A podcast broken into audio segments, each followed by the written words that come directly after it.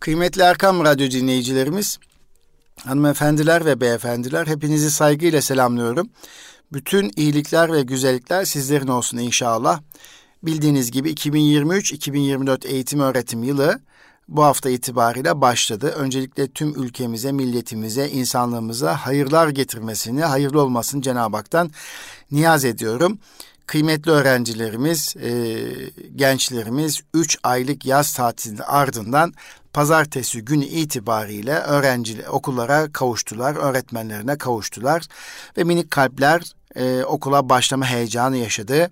Kalpler kıpır kıpır attı ve e, hepsi okulu özlemiş olarak inşallah başlamıştır. Duamız şu olsun, e, eğitim öğretime başlamış 18 milyonun üzerindeki yerüstü hazinelerimizin e, başarılı olmasını Cenab-ı Hak'tan niyaz ediyoruz. Rabbim zihin açıklığı versin. Tabii bu çocuklarımızı yetiştirecek, e, mesleğini tutkuyla icra eden İdealist öğretmenlerimize de Cenab-ı Hak sabırlar ihsan etsin. İdealist öğretmenlerimizin milletimize yapacağı hizmetleri gerçekten anlatmaya kifayet yetmez. Kelimeler yetmez. E, Rabbim hepsinden razı olsun. E, hepimizin üzerinde öğretmenlerimizin hakkı ve emeği var. Saygıdeğer öğretmenlerimizi e, saygıyla anıyoruz. Onlara başarılar diliyoruz. Tabii bu arada vefat eden öğretmenlerimize Cenab-ı Hak'tan rahmet diliyoruz. E, bütün şehitlerimize, şehit öğretmenlerimize e, rahmet diliyoruz. 6 Şubat tarihinde meydana gelen Maraş merkezli depremde yıkıntıların altında kalan ve aramızdan ayrılan öğretmenlerimizi ve e, yine öğrencilerimizi rahmetle anıyoruz. E, ve Türkiye'mizin geleceğe güzel bir şekilde taşınması için müreffeh bir dünyanın içerisinde müreffeh ve güçlü bir ülke olabilmesi için mücadele eden ve bunları için çocuklarımıza e, sabır gösteren kıymetli öğretmenlerimizi tekrar e, tebrik ediyoruz, ellerinden öpüyoruz. Cumhuriyetimizin kuruluşunun 100. yılı, 100. Türkiye yüzyılına girdiğimiz bu dönemde Türkiye yüzyılı vizyonu çerçevesinde yeni e, nesil öğrencilerimize, yeni nesil öğretmenlere ihtiyaç var. Yani kendisini geliştirmiş, çocuklarımızı anlayan, onların ihtiyaçlarını bilen e, ve çocuklarımızın e, kazanımlarının önünde koşan e, gençlerimiz, öğretmenlerimize ihtiyaç var. Tabii ki öğretmenlerimize düşen bir vazife de Türkiye yüzyılında inşa edecek e, ve Türkiye değerini, toplumsal değerini, milli ve manevi değerini, ahlakını e, gençlerimize aktaracak öğretmenlere ihtiyaç var. Hep söylerim artık e, ben bir coğrafya öğretmeniyim. Coğrafya bilgime, e, coğrafya bilgisine erişmek için bir öğretmene çok fazla ihtiyaç var mı? Yok. Fizik bilgisine erişmek için e, günümüzde sosyal medya e, platformu içerisinde bir öğretmene ihtiyaç var mı? Yok.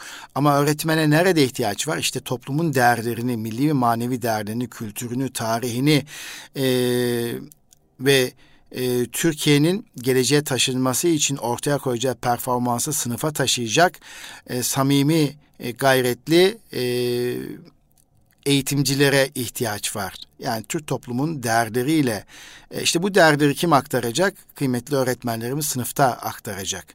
E, öğretmenimizin sahip olduğu değerler oldukça önemli. E, bizler de e, bu çocuklarımızı geleceğe hazırlayacak olan, bu çocuklarımızı keşfedecek olan, keşfetmek için gayret gösterecek olan kıymetli öğretmenlerimizi tekrar e, tebrik ediyoruz. E, 2023-2024 eğitim yılının başarılı olmasını diliyoruz. Sayın Cumhurbaşkanı'nın da açılış konuşmasını ifade ettiği bir cümle vardı e, diyordu ki milletimizi asırlardır ayakta tutan manevi değerlerimiz hep örselendi, yok sayıldı.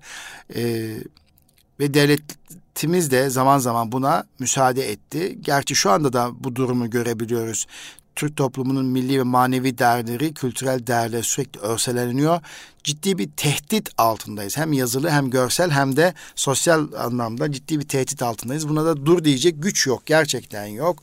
Yani vatandaşımız da e, ne yapsın, nasıl mücadele etsin? E, evlatlarımızı gerçekten neslimizi korumak gerekiyor. E, arkadaşlardan yani nasıl koruyacağız? Anne baba nasıl koruyacak? Bir de burası gerçekten muamma. Yani korumalıyız derken e, nasıl bir mücadelenin içerisine giriyoruz?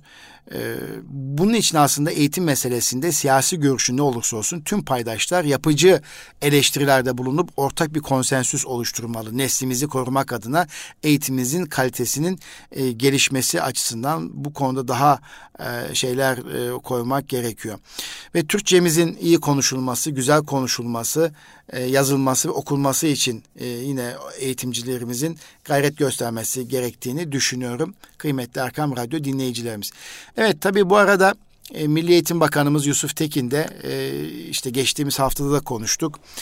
E, bazı e, aldığı kararlar, bazı yönetmelik değişiklikleri işte geçtiğimiz hafta Eğitim Dünyası programında lisede devamsızlık süresiyle ilgili ve e, 50 ders ortalamasına rağmen 3 ders ve üzeri sınavı düşük not alan öğrencilerin sınav, sınıf tekrar yapabileceği ile ilgili bir durumu paylaşmıştık. Yani sanki e, sınıfta kalma yeniden e, geri geldi gibi bir hususiyet vardı ama geriden gelmedi de yeniden bir hatırlatma yapıldı. Yani daha ciddiyetle bu iş götürülmeli gibi konuşuldu. Ben de geçtiğimiz hafta Eğitim Dünyası programında ya bir lise öğrenci sınıfta kalmalı mı kalmamalı mı? Daha başka ölçme değerlendirme araçları ne olabilir veya liseyi cazip hale getirecek hangi unsurlar olabilir? dünyada online ve liselerin, e kolejlerin konuşulduğu bir ortamda bu ne de ne derece uygundur? Bunları e, sizinle paylaşmaya çalışmıştım. Şimdi bu arada Milli Eğitim Bakanlığı ölçme ve değerlendirme yönetmeliğini yayınladı. E, biliyorsunuz e, bu Milli Eğitim Bakanlığı tarafından yayınlanan yönetmeliğin amacı ulusal ve uluslararası izleme araştırmaları, okul öncesi eğitim kurumları ve ilkokullarda akademik ve sosyal gelişimin takibi, ortaokul ve ortaöğretim kurumlarındaki ortak yazılı sınav ve faaliyetlerinin usul ve esasları ile ölçme değerlendirme merkezi müdürlüklerinin görev, yetki ve sorumluluklarını düzenlemek amacıyla bir yönetmelik yayınladı.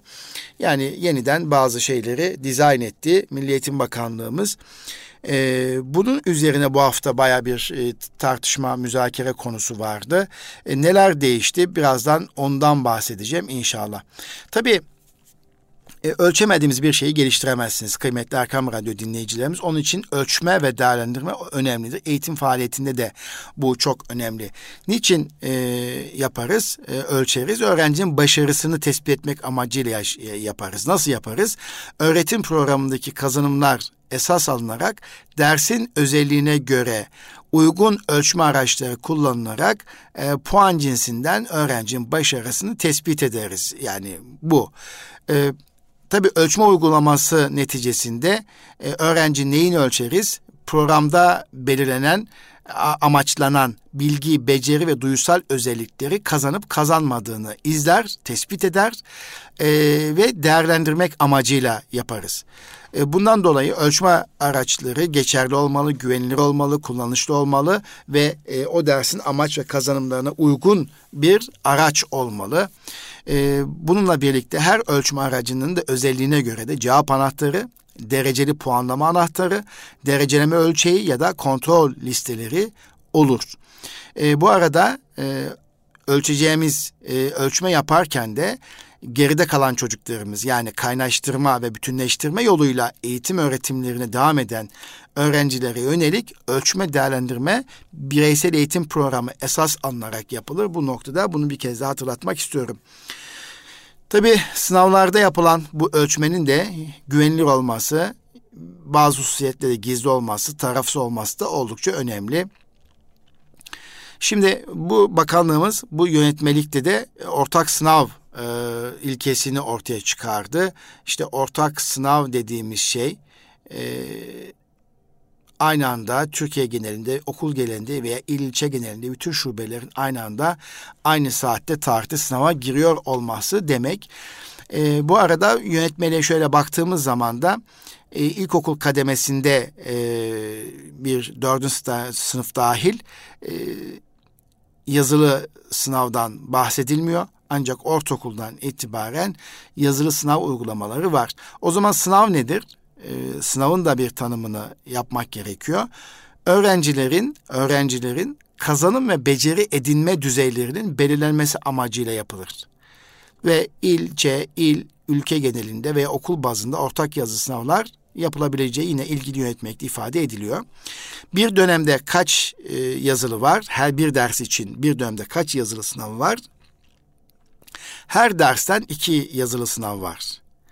Ee, daha önce bizim zamanımızda ders saati sayısı 3 ve üzeri olanlarda 3 idi. Ancak e, birkaç sene öncesinde herhalde bu tekrar düzenlendi. Her dersten 2 yazılı sınav yapılacak hale getirildi. Buna rağmen 3 sınav yapılabilir mi? E, haftalık ders saati sayısı 6 ve üzeri olan derslerde zümrelerde karar alınması durumunda 3. sınav yapılabileceği ifade ediliyor ilgili yönetmelikte. Bir de şunu dikkatim çekti. Okullardaki yapılacak sınavlarla ilgili haftalık dilimler oluşturulmuş. Ekim ayı son haftası ve Kasım ayı ilk haftası. Yani iki haftalık bir zaman dilimi içerisinde birinci sınavların tamamlanması istenmiş. İkinci sınavlar Aralık ayı son haftası, Ocak ayı ilk haftası olarak birinci dönemde yapılacak sınavlar. İkinci dönem birinci sınavda Mart ayı son haftası, Nisan ayı ilk haftası. İkinci dönem ikinci sınavlarda Mayıs ayı son haftası, Haziran ayı ilk haftası aralığında yapılır diyor ve sınav tarihleri de öğretim yılı başında okullar tarafından e-okuldan ilan edilir. Ve mücbe sebep olmadığı sürece de bunlar sınav tarihleri değiştirilemez diyor. Uygulamalı sınavlarla ilgili de bir e, esas var. Uygulamalı sınavlarla ilgili olarak bir takım esaslar, kriterler belirlenmiş. Burada da uygulamalı sınavlar yine okul yönetimi tarafından belirlenir. Nasıl, ne şekilde, ne zaman yapılacağı ile ilgili bir tespit yapılır diyor yönetmelik. Ee, yine okullarda yapılacak ortak yazılı sınavların soruları konu soru dağılım tablosuna göre hazırlanacağı ifade ediliyor. Ortak yazılı sınavlar hariç okullarda yapılan tüm sınavlar cevaplarını öğrencilerin oluşturduğu ve farklı bilişsel düzeyde kazanımları ölçen maddelerden oluşan yazılı yoklama şekli yapılır. Farklı bilişsel düzey bilgi, kavrama, yorumlama, analiz, sentez gibi e, bilimin taksonomisinde sıraladığımız ona göre bir e, değerlendirme yapılıyor. Uygulamalı sınavların hangi derslerden yapılacağı, şekli, sayısı ve süresi e, okul zümreleri tarafından belirlenir ve okul müdürünün onayına bağlı olarak da uygulanır diyor. Burada e, en çok dikkatimi çeken şey e, yabancı dil ve Türkçe dil ve edebiyat sınavları ile ilgili dört alanda e, yazılı ve uygulamalı olarak yapılması esas dinleme, konuşma, okuma ve yazma becerilerini ölçmek için yazılı ve uygulamalı olarak yapılır. Ülke geneli ya da il ilçe geneli ortak yazılı sınav yapılması durumunda sınavın uygulamalı kısmı okul tarafından yapılır ve iki sınav birlikte değerlendirilir diyor. Burası e, benim e, en çok dikkatimi çeken husus. Türkçe ve Türk dili edebiyatı ile yabancı dil derslerinin sınavları dört beceri esas alınarak yapılacak. Ee, bu, bu çok önemli bence. Yani sadece yabancı dil için değil, Türkçe ve Türk dil sınavı içinde bunun uygulamaya geçmesi gerekiyor. Ee, yani ortak yapılsa bile uygulama kısmı okul tarafından yapılır. İki sınav birlikte değerlendirilir diyor. Okul öncesi ve ilkokul 1, 2, 3 ve 4. sınıflarda öğrencilerin akademik ve sosyal gelişimin takibi ders öğretmenlerince sürekli yapılır. Öğrencilerin gelişim düzeyleri öğretmen rehberliğinde gerçekleştirilen bireysel ve grupla yapılan etkinliklere katılım gözlem formları, oyun temelli değerlendirmeler ve verilen görevleri yerine getirme amaçlı ölçme araçlarıyla takip edilir diyor. Burası oldukça önemli. Yani ilkokul 4. sınıfta önceden yazılı yoklama yapılabiliyordu. Ancak yeni yönetmelikte 4. sınıf dahil öğrencilerin akademik ve sosyal gelişim takibi ders öğretmenliği sürekli yapılır. Bunun için yazılı yoklama yapılamıyor maalesef. Ee, böyle bir durum. Yani şimdi ben maalesef dil alışkanlık gereği çıktı ama belki de iyi oldu. Çünkü çocuklarımızı ilkokul seviyesinde sınav yapmadan e, gelişimlerini gözlem işte burası çok önemli. Nasıl gözlemleyeceğiz? O gelişim gözlem formları etkinliklere katılım gözlem formları nasıl olmalı? Oyun temelli değerlendirmeler, verilen görevle yerine getirip getirmeme bunlar nasıl işte bunlar oldukça önemli.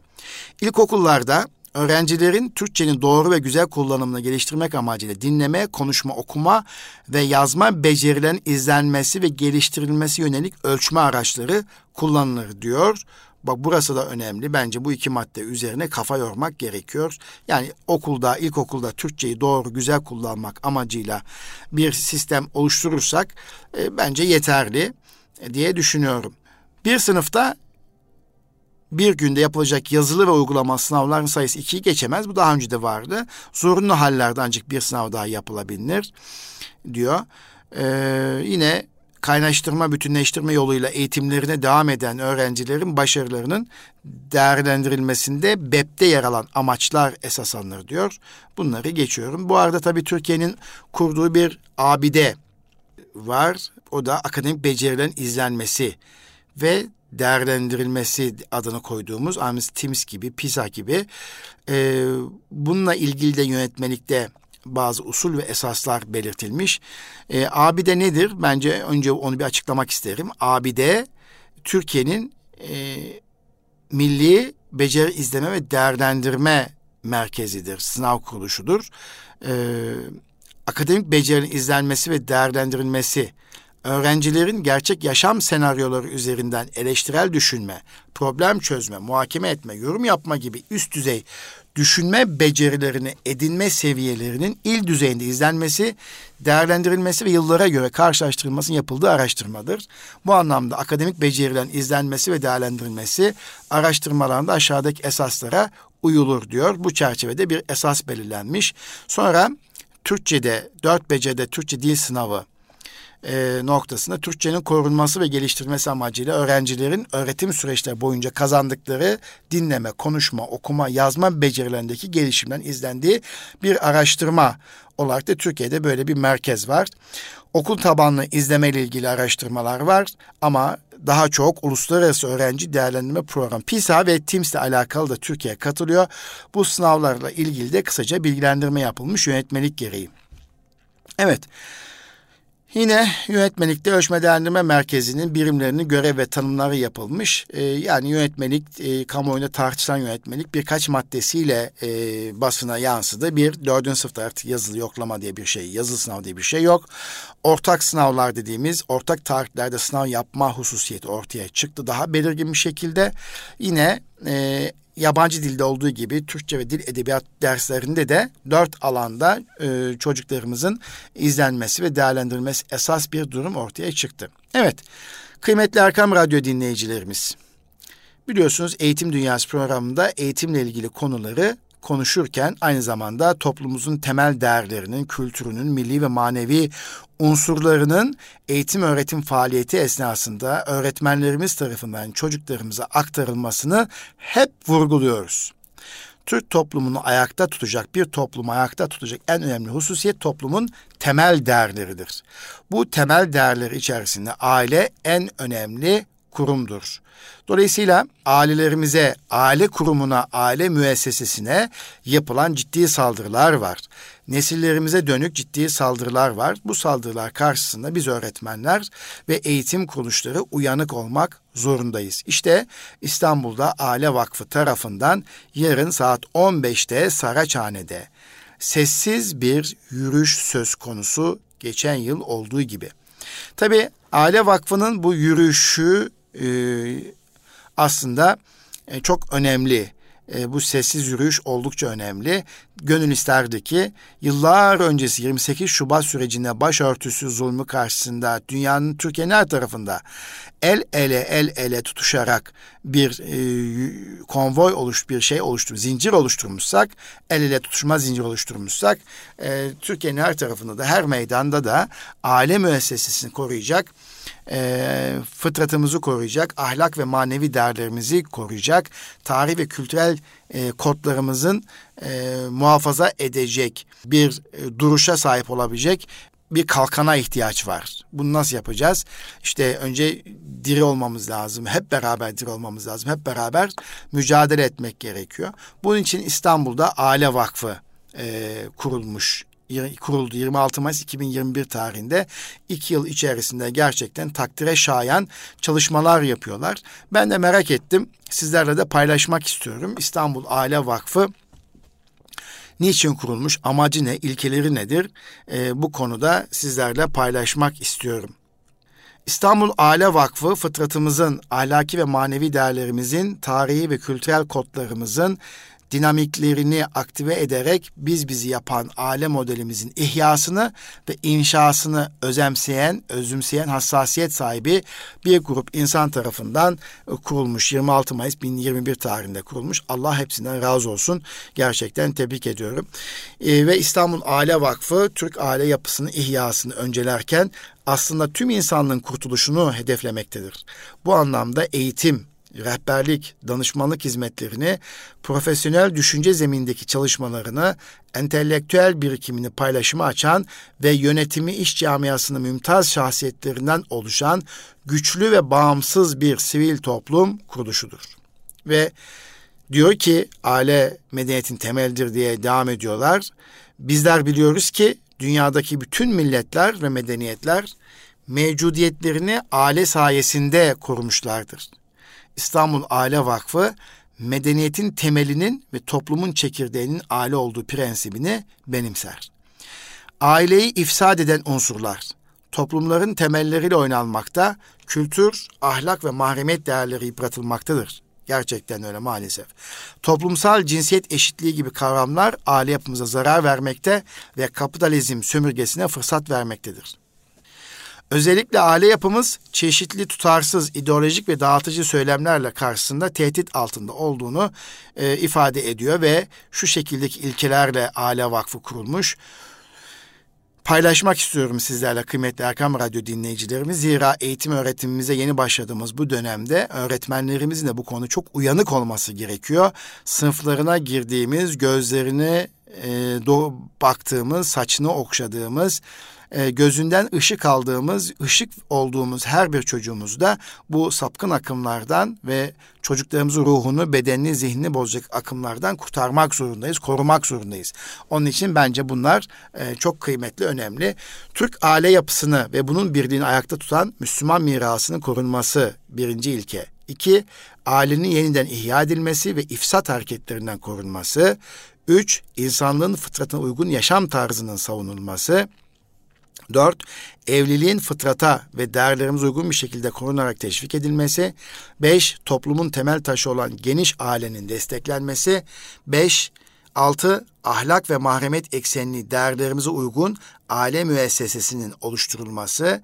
Yedi, çocuklarımıza dini ve ahlaki değerlerin kazandırılmasında eğitimin ve öğretimin desteklenmesi. Sekiz, gençlerimizin her türlü bağımlılıktan ve cinsel sapkınlıktan korunması için mücadele edilmesi ve 10 ihtiyarlarımızın hayatlarını doğal aile çevresinde sürdürmelerine yardım edilmesi, 11 aile fertlerinin güncel hayatın ahengine uyumlu eğitim, kültür ve sosyal yönleriyle gelişimine katkı sağlanması, 12 tüm kamu, özel sektör ve sivil toplum kuruluşlarıyla işbirliğinin geliştirilmesi, 13 tüm insanlara sınıf, ırk, mezhep, cinsiyet, bölge diye ayırmaksızın eşit bir şekilde hizmet sunulması diye geçiyor burada.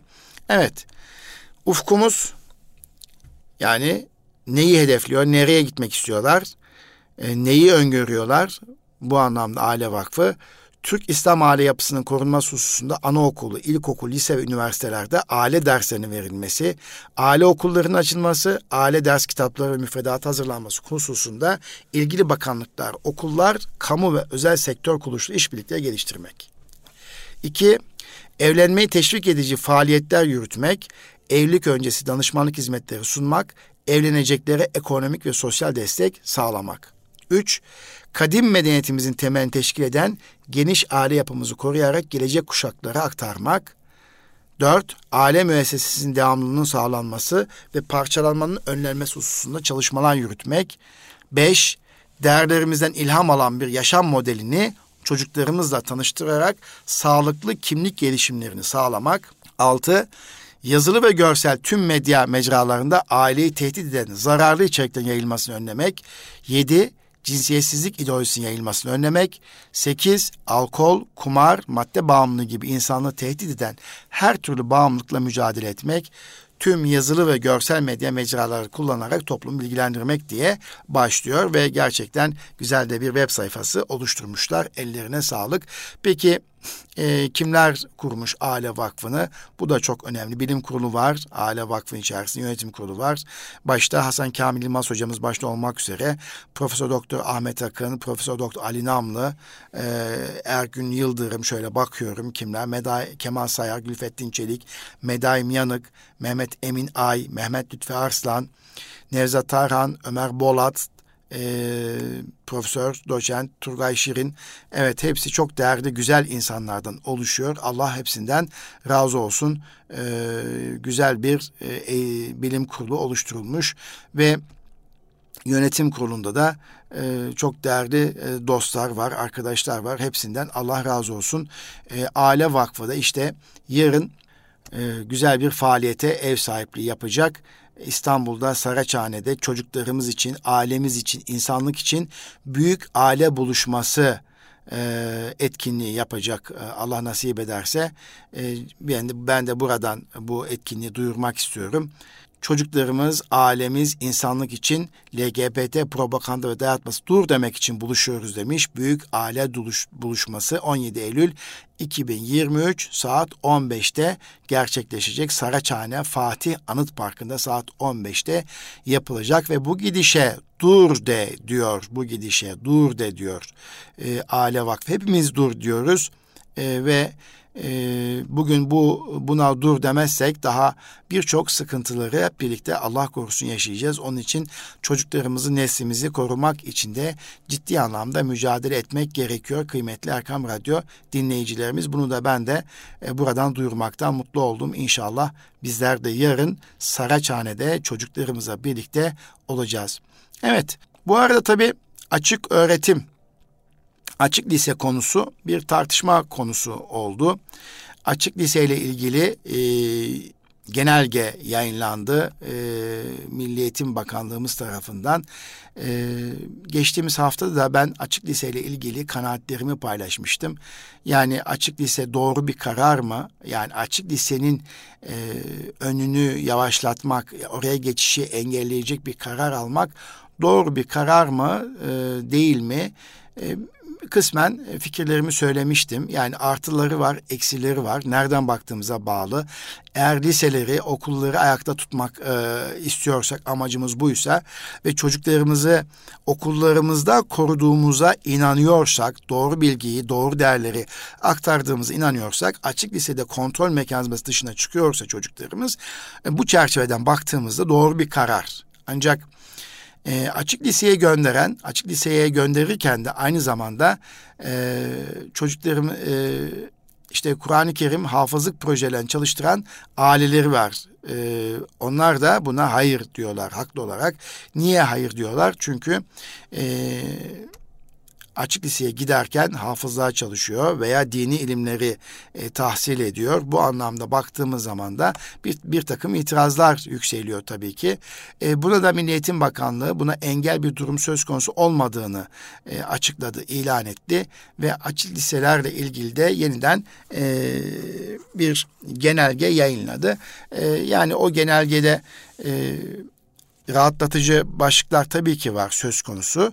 Ancak açık liselere rastgele geçişin e, geçişi hızlandırıp e, dershaneye ve e, veya etüt merkezlerine veya kişisel gelişim merkezlerine veya kütüphane adı altındaki bazı mekanlara çocukların gittiği ve burada kaybolup gittiği ile ilgili bir varsayım söz konusu ve bunu da kontrol altına almak için e, açık liseleri e, sınırlandırdıkları geçişleri kontrol altına almaya ihtiyaç olduğu ile ilgili bir ifade söz konusu burada.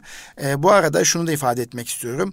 Milli Eğitim Bakanlığı'na bağlı Özel Öğretim Kurumu'na Genel Müdürlüğü'ne ait kurum ve kuruluşlar için barkod sistemine geçildi. Her kurumun girişine Milli Eğitim Bakanlığı barkodunu gönderdi ve o barkod tanımlandığında o okul resmi mi değil mi, e, kontenjanı nedir, kurucusu kimdir, e, şirketin adı nedir e, bu bilgiler o barkod sayesinde okunabiliyor.